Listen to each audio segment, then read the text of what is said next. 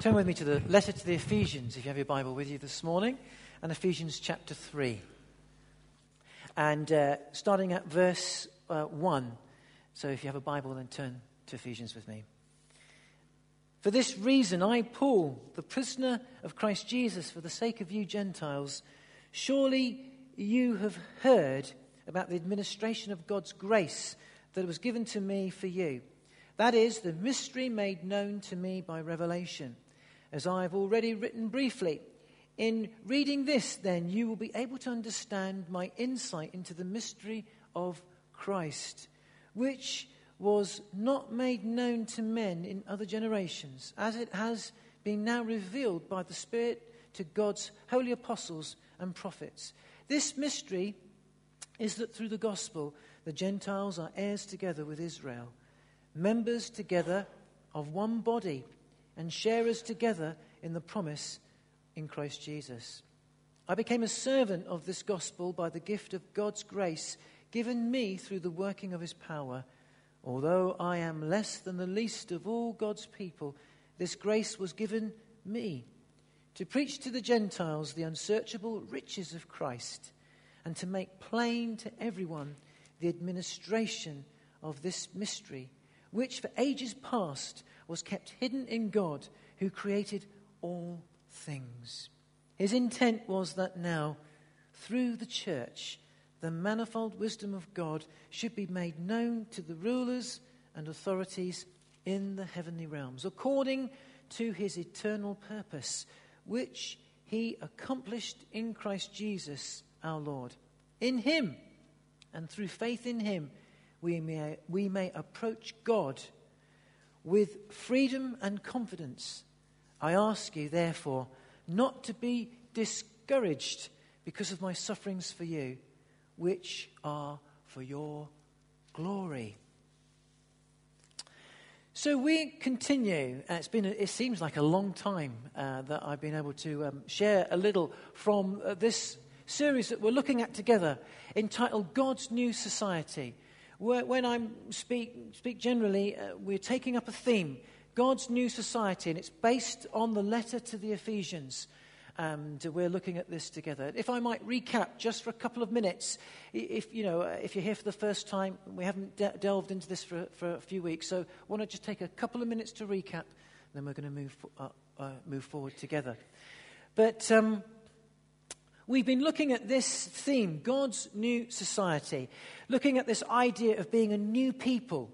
And one of the, the words or the, the phrases that comes across in this letter to the Ephesians is to be in Christ.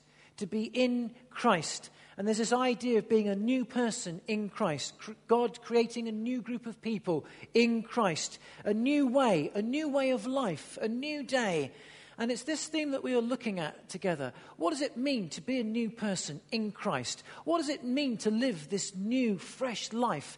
And God has, for the face of this planet, the earth, and the universe, an understanding of a, a new way of life, a good life, a great life, an amazing life, an incredible life that can be lived in Jesus Christ. Through Jesus Christ, there is a new purpose for life.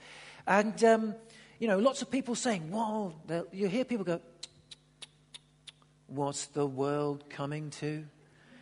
Oh, you laugh because you probably hear that a lot at work, maybe. You know, what's it, where's it all leading? Where's it all going to go? What about a triple dip? Forget a dip, double dip. Now we're told it could be a triple dip. Might be a quadruple dip. I don't know whatever, how, how big a dip it's going to be. But where's it all going, do people say? Well, God's got a plan for the world, the universe, for you and I, and for all of us. And it's a new life, a new way, and a new day.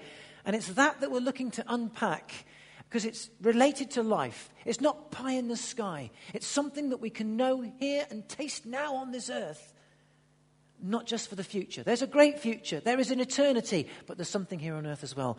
And it's that that we have been looking at. So, to that end, You'll find in this letter some key phrases to be in Christ, the heavenly realms, this idea of unity, the theme of the church. These will crop up again and again, and we've been looking at those and these together. If you can recall, I've shared that the first, the Ephesians, the letter is, is put in the Bible into six chapters. The first three deal with human beings' position. where we are to be in Christ, Paul says, to be in the heavenly realms. You are seated with all the riches of heaven in the heavenly realms. If you remember, you might not remember, it's been a few weeks ago, a few months ago now, that deals with our position. Who are you? Where are you as a Christian? What does it mean to be where you are? You're seated right now. I know what you're saying to me. I'm sitting on a seat here on a cold morning in Long Eaton, listening to you waffle on. And uh, that's where I am right now. We're seated here right this moment. But that's not what you see, is not just what you get. As a Christian, there is a, I'm in Christ, I'm a new person in Jesus, and there's something of all the realm and the riches and the resources of heaven. Now, we've spent some time looking at that. Um, I don't want to go any further in that, but chapters 1 to 3, look at position that you have. And I've been sharing that we need to really know our position. You really need to know where you are as a Christian because position gives perspective for life. You will not be troubled about a triple dip or double dip or whatever the dip's going to be. It will concern you. It will make you anxious. Of course it will. It does me at times. But the perspective I have on life isn't governed by only what I see, but who I am and where I am in God, my position in God. My name, the Bible says if you're a Christian, your name is written in the Lamb's book of life. God isn't a God who comes and beats you up. He's a God who loves and cares for you. It says you're adopted in the family of God. So we're in the family of God. Our position is in, based in the heavenly realms, all the riches of heaven. And so, Paul shares to a group of people about a new way of life and a new life. You need to know your positions. We spent a long time looking at that.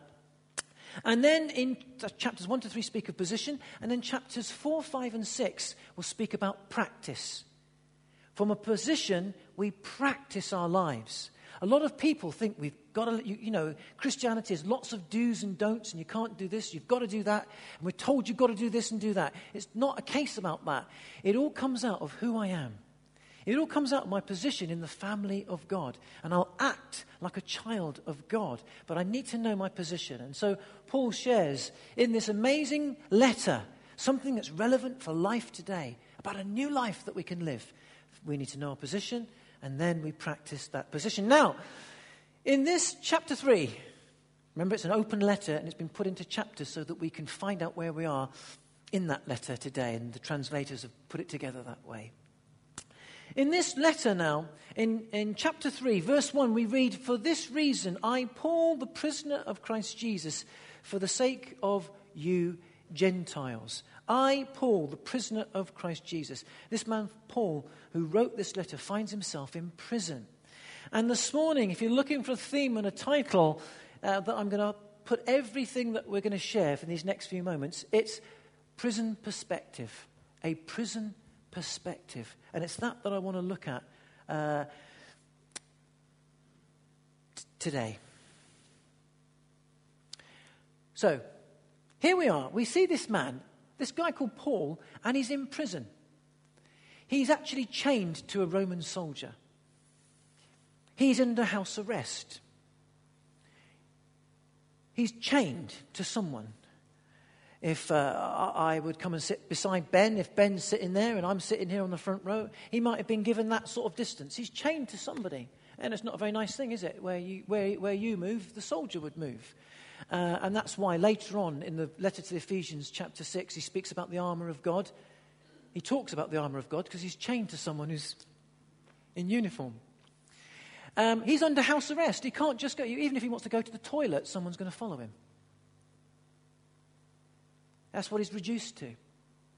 And he's under house arrest, and he's in prison, and at the behest of a, a Roman emperor called Nero, why? He says, because of you Gentiles, because of the gospel, because this man Paul had been sharing in Israel amongst the Jews that God had not only saved the Jews, but God has also saved the whole world and wanted to include people like you and me. We're Gentiles. What happened? The Jews of the day got angry with him for saying some things, and they caused a big riot. And Paul, this man Paul, appealed to the governor of the day, and then they sent him on a journey to go and appear in Rome because Paul was a Roman citizen. And so, what Paul finds himself in is not in a very good place. He's not writing a nice little letter. And uh, a little bit of snow outside, but inside it's nice and warm, and I can go off and have my dinner and do what I like for the rest of the day. It's not like that for him. He's in really in a terrible position. His life is in danger, and later on, he is to lose his life. He would be not crucified because he's a Roman citizen, but they would behead you instead. How kind of them, because he was a Roman citizen. And so he was in a terrible, terrible position. And here we have this man in prison, in his own home, chained to a Roman soldier. And yet, do you see this? And this is the first point a prison perspective. First point is this perspective for life. Look at this. He's under house arrest, and yet he's not bitter. In actual fact, when he speaks, he seems better, not bitter. I find this remarkable. I can't understand this at first, in first glance. When this man speaks, first of all, and he goes on to talk about how amazing God is, how gracious, how all the riches that he gives, how he brings freedom, how he's been given grace to Paul, how he wants to free the world, how he loves the Gentiles, how he has riches beyond imagination, unfathomable. He waxes lyrical. The next, from in verse, in verse 1 there, he says, I'm a prisoner, but he's not bitter. He speaks better. The next the next 10 verses, the next, the next section, is all about how great and amazing God is in his love for the world. Now, if that was me, I'd be thinking to myself, this is terrible. Here I am, stuck. This is terrible. This is an awful day. But he's got something. It's as if in verses 2 to 12 he gets sidetracked. And he starts to speak about how amazing God is. And as he begins to think about how amazing God is, he goes off on a, a long, not rant, a, a long encouragement about how amazing God is. Because in verse 1, he says, I'm a prisoner. In verses 2 to 12, he talks about how amazing God is. And then in verse 13, he comes back and says, I am now suffering, but it's for your glory. A, it's, a, it's now, at first glance, when you read it, it's water off a duck's back, but it's remarkable. Talk about perspective on life. It's, it's, it's absolutely pinch yourself. Pinch someone nearby you right now. No, don't do that at all. No, I don't, I don't mean that. You know, you know. But you, you know, it's, it's, it's, honestly, it is that absolutely remarkable that um, it wasn't that bad, Ben, was it? Walking off in disgust now. um, he goes on to say, it, now it's interesting. Uh, you know, uh, being a Christian isn't always easy and rosy. Being a Christian is amazing and wonderful, and God is incredible. And as Mike's been leading us, the worship team leading us, that God's love is amazing, and that's absolutely all that's true. But it, to, as a Christian doesn't mean to say I won't suffer, and as a Christian doesn't mean to say that sometimes life could be challenging. There are moments of challenge. You know, we live in a world that if, if there's, if there's uh, are, are we. Um, are we less stoical than the generations of past? I don't know. Some people say, you know, I, I've talked to some people and they say, you know, we came through the winter of 47. David's saying, Yep. I know some that have come through the winter of 47. The winter of 47 was piled high. This is nothing compared, is it? Thank you, Shirley. This is nothing. Shirley can tell us as a little girl. She can say, you know, and um, everything stops today. Everything stops, doesn't it? Um, there's something about the hand of God upon your life and my life. If you look at the Psalms, if you get a chance, turn to the book of Psalms and look at the first 15 to 20 Psalms Psalm 1, 2, 3, 4, 5, 6, and on and on and on. Psalms of David. You'll find in them that when David speaks, he speaks of, of suffering, of, of life being challenging. And then he goes on to say, if you, if you, you, you turn to a psalm right now, have a look. Look at the first couple of psalms if you can. Uh, I encourage you to go and look at the Psalms at some stage. Anyone that's been a Christian a while, I love the Psalms. To me, they're life. They're the most encouraging songs and poems you could ever read. They just are just life for me at times. And um, if you read the Psalms, you read where David, who was an amazing king, had, the Bible says that David, many of the Psalms are written by a man called David, who was a king. And the Bible says he had God's own heart. He was after God's own heart. If you read lots of those first Psalms, you'll find that the way that they're written, it will be I'm, I'm, I'm, I'm facing the pit. Everyone's against me. I've got no friends. Life is awful. And you think to yourself, oh, dear me, been following God is hard. And then he goes on to say, but God is great. Your hand will save me. I love you and I adore you. You save me from the pit. And it's in the midst of suffering that there can be great help. In the midst of sometimes challenge, there can be incredible feeling of love, of hope. And it's as if God shows himself. He doesn't want us to suffer. He doesn't make us suffer. That's the way that life is and the way because of the fall. But in the midst of challenge, we have a God, a heavenly Father, who is there for you. And it's as if in the midst of difficulty, God is able to show how great He really is and how much He really loves us. But it's all about your perspective. What do you see? Now, Paul and David, when he writes, and so he wrote the Psalms. David writes the Psalms from the perspective of seeing God in the midst of challenge. That's, well, thank God we've got the Psalms to this day. Good job he had that perspective. And Paul seemed to have the same in prison, suffering, challenged. He said, But I can see God's glory I can see God in this. It's amazing. It's incredible. In actual fact, he reveals something about his heart and his life and that God is good. God is good. Even when I'm challenged, God is still good. That is a hard thing to say at times because if you're going through a challenge right now and you're suffering or something's going bad in your life, you, you, you know, we find that a hard thing at times. But God is still God. He's still good and still loves you and wants to be in the midst of your life. Paul says, I am a prisoner. Do you notice this? It says there, Paul, a prisoner of Christ Jesus. No, he wasn't. No, he wasn't. He wasn't a prisoner of Christ Jesus. He was a prisoner of Nero. Really, he was Oh, I only tripped up then. Nearly, he was, he really, he was a prisoner of the Emperor Nero. That's who he was a prisoner of. But Paul says, I'm a prisoner of Christ Jesus. The key to life is living life from our position, because our position gives us perspective.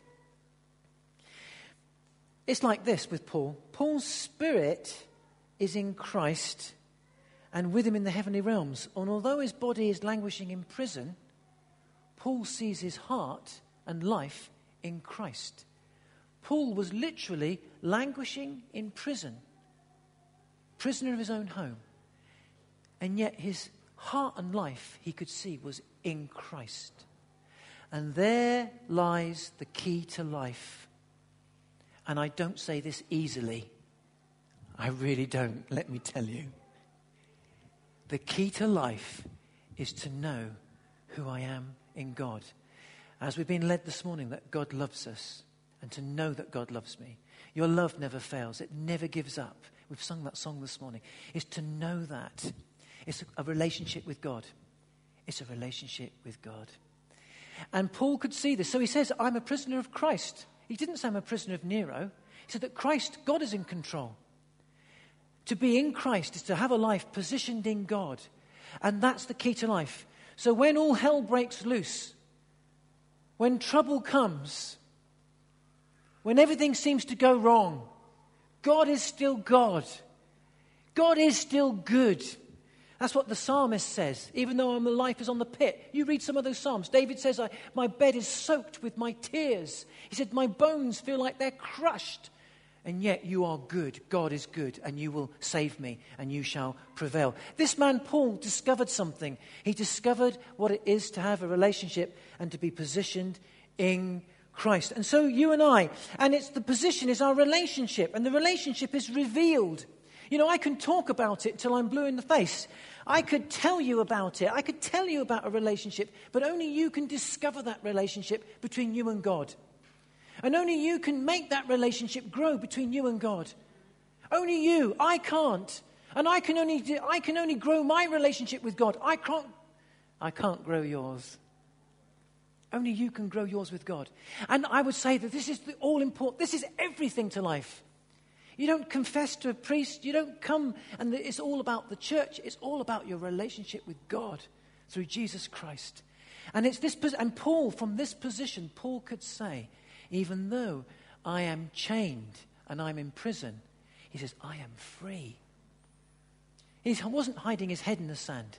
He knew that in God, all things would work, as we've been singing about this morning, towards his ultimate good.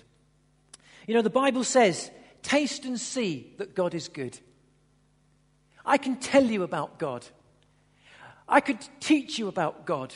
You could tell someone else about God. And you could teach someone else about God. But being taught is, is one thing, tasting is the other thing. You can know about God and hear about God and be told about God. That's only part of the story. The other part of the story is what you do with what you're told about, is to taste. The Bible's very clear taste and see that God is good. In other words, enter into a real living relationship with Him. And this is what Paul had.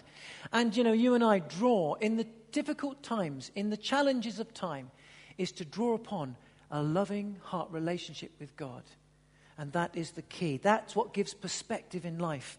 And so for Paul, he could say his perspective was this I'm in prison, but not at Nero's behest, but in, because of Christ.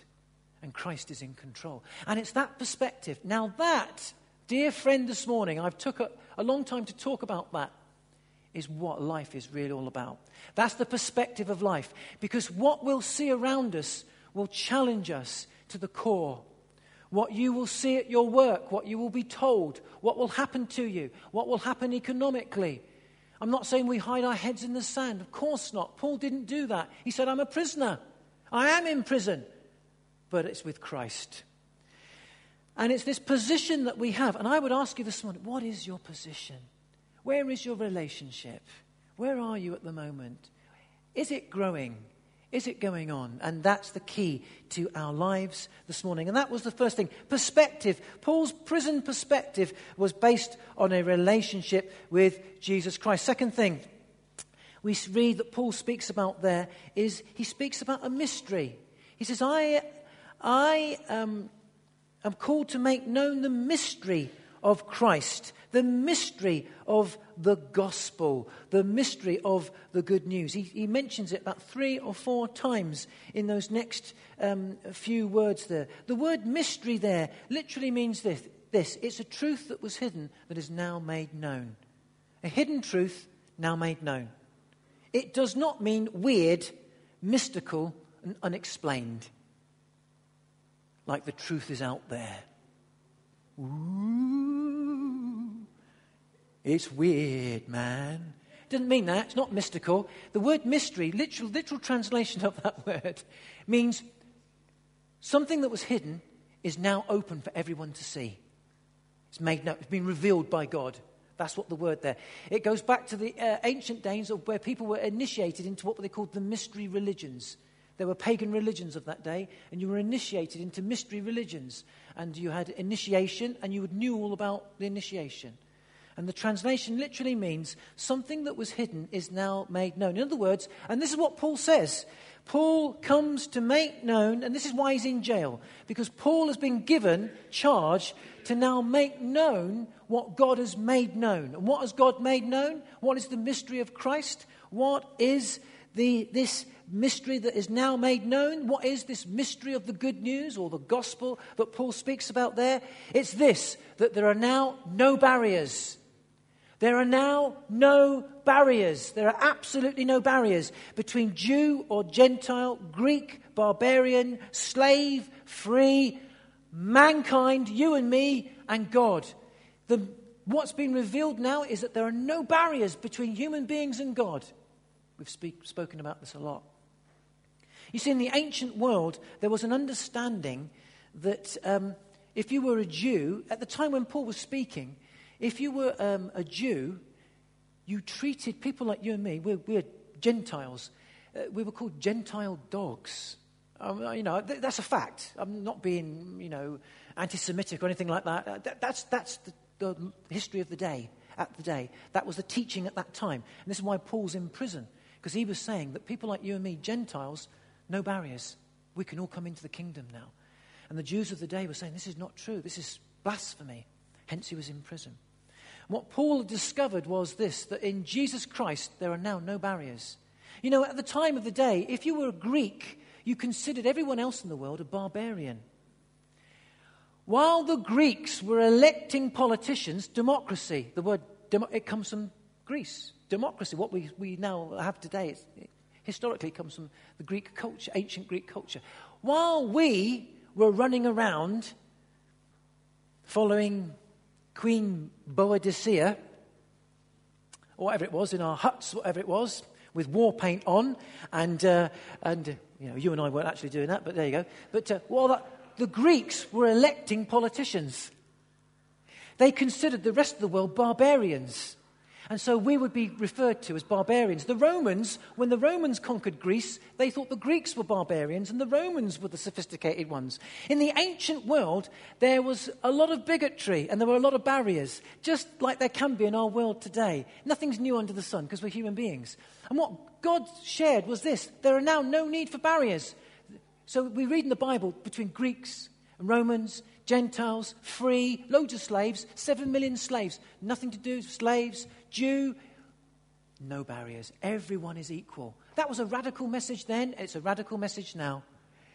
It's a radical message then, and it's a radical message now. And there are no barriers. And so the mystery now revealed is that in Jesus, he breaks down all the barriers. And every human being can have a relationship with God. And that's what Paul said is so amazing. And that's why he said, I'm in prison, because God is so great.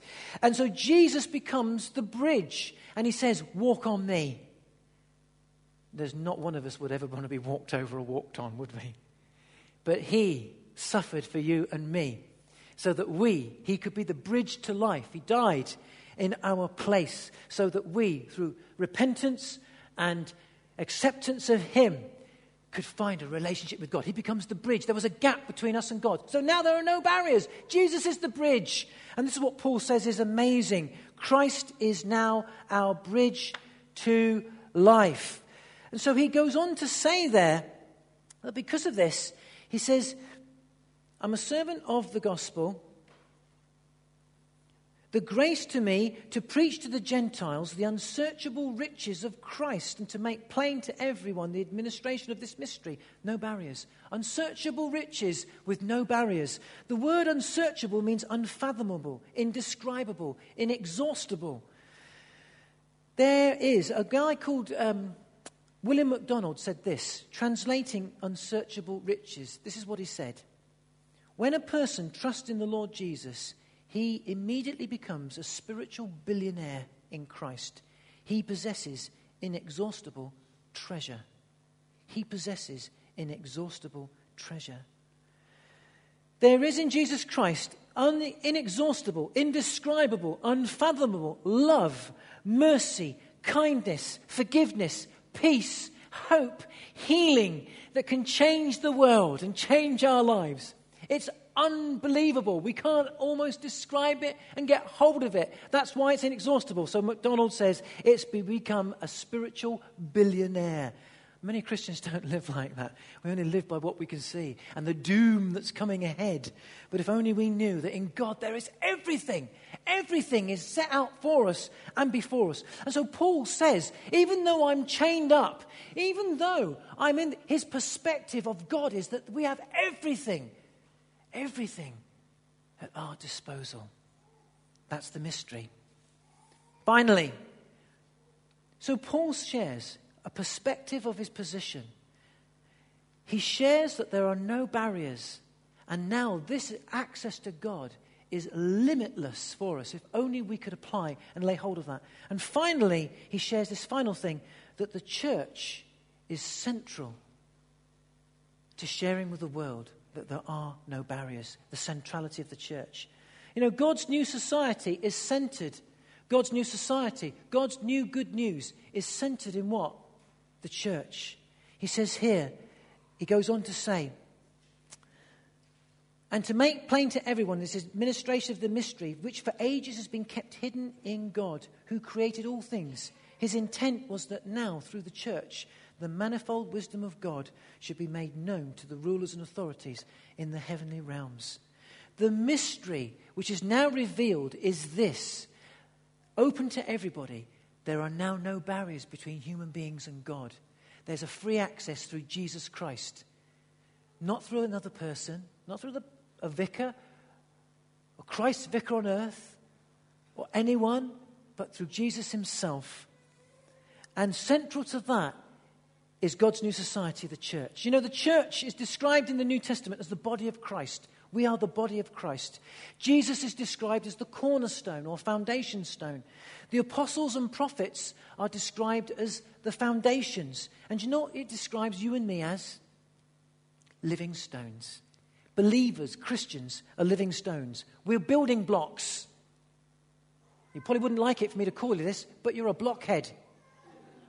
We are building blocks. We're living stones. We are the living stones of the church. It's not the fabric of the building, but we, you and I, people, we are the new society. You know, a dinosaur um, became fossils because they died and stood still.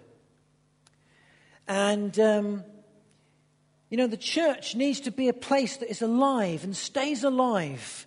Uh, and that moves and is relevant and is alive. It's not just about today. The church isn't just about today, that what we see, that's only part of the message, but it's also about tomorrow. And so the church isn't dead. Some people are saying in the world, the church is dead. There's no more the church. You know, um, people were speaking about the inauguration of the new pope and how amazing St. Peter's looked and, and how everybody looked wonderful and amazing on Five Live. It was given in their finery. But isn't that all out of date now and the church is going to have to change? There are certain things that do have to change. We have to be relevant. The church must be alive and relevant in the age in which we live. And so there are things that will change so that we are relevant in our world. And we do have to move on. There are things that we do have to move on with. If we stay still, there's a danger that we could become a fossil. We could die and fossilize. And there's a danger that you see that when people don't move on in God and moving on with the time in God and stepping out. And so today we are called not just for today, but also to look at tomorrow, to step out against the tide. And Paul the Apostle says, I am in prison because why? I stepped out and said that Jesus wants everyone to come to know him. And the Jews of the day put him in prison because they didn't like that. When you stand up and stand against the tide of the age in which we live and move on in God, you will find that people may come against you. I find that if I want to stand against the tide of things, things don't always go my way in the way I seek to expect them. You know, faith means that we access unsearchable riches. We are spiritual billionaires, and it's through faith that we access those spiritual riches. Faith looks at the future, and the church is not dead, but it is alive. And we're called to be alive and to act alive. Not only to look at today, but also stretch towards our tomorrow. Today anchors us.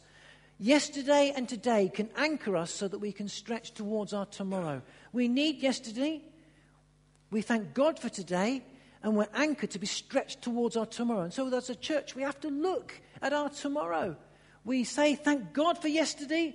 We know what He's calling us to do today, and we stretch towards what He says for tomorrow. Otherwise, if we don't, we'll stay still. And if we stay still, there's a danger. You stay still long enough. A dinosaur st- stayed still long enough and it fossilized. That's what can happen in certain parts of the life of the church. So, three things then perspective. Our position will give us a perspective on life. Second thing, no barriers. Our relationship with Jesus means that there is access to incredible riches, spiritual billionaires. And thirdly, the church, we are called to show and display to the world something of God's new society. You know what it said of Gandhi? Gandhi, a great man. Gandhi was brought up um, in South Africa for quite a large part of his life. He then went back to India to lead India into freedom. Pacifist, so his non-violent action. And there was a time in Gandhi's life when he was a young man considering where, which way he should go in life at university. And he came into contact with Christians. And he said, um, he said this really. He said, I would be a Christian if it wasn't for the Christians. He looked at the church of the day. In South Africa at the time, there were some things going on that he didn't like. Things like with apartheid and different things going on. And you can imagine him being a coloured man, how he would have been treated. But he said this if it wasn't for the Christians, I would be a Christian. So the church, we are called to be the people of God, to display that to the world. Let's pray. Heavenly Father, we thank you that you indeed amazing God. You are awesome, mighty. And we thank you that there are now no barriers. There is access to Jesus Christ you say, Come to me, all you are weak and heavy laden, and I will give you rest. And we come to you, Lord Jesus. And so, right now, this morning, we look at our lives and our hearts and we say, We look at our relationship.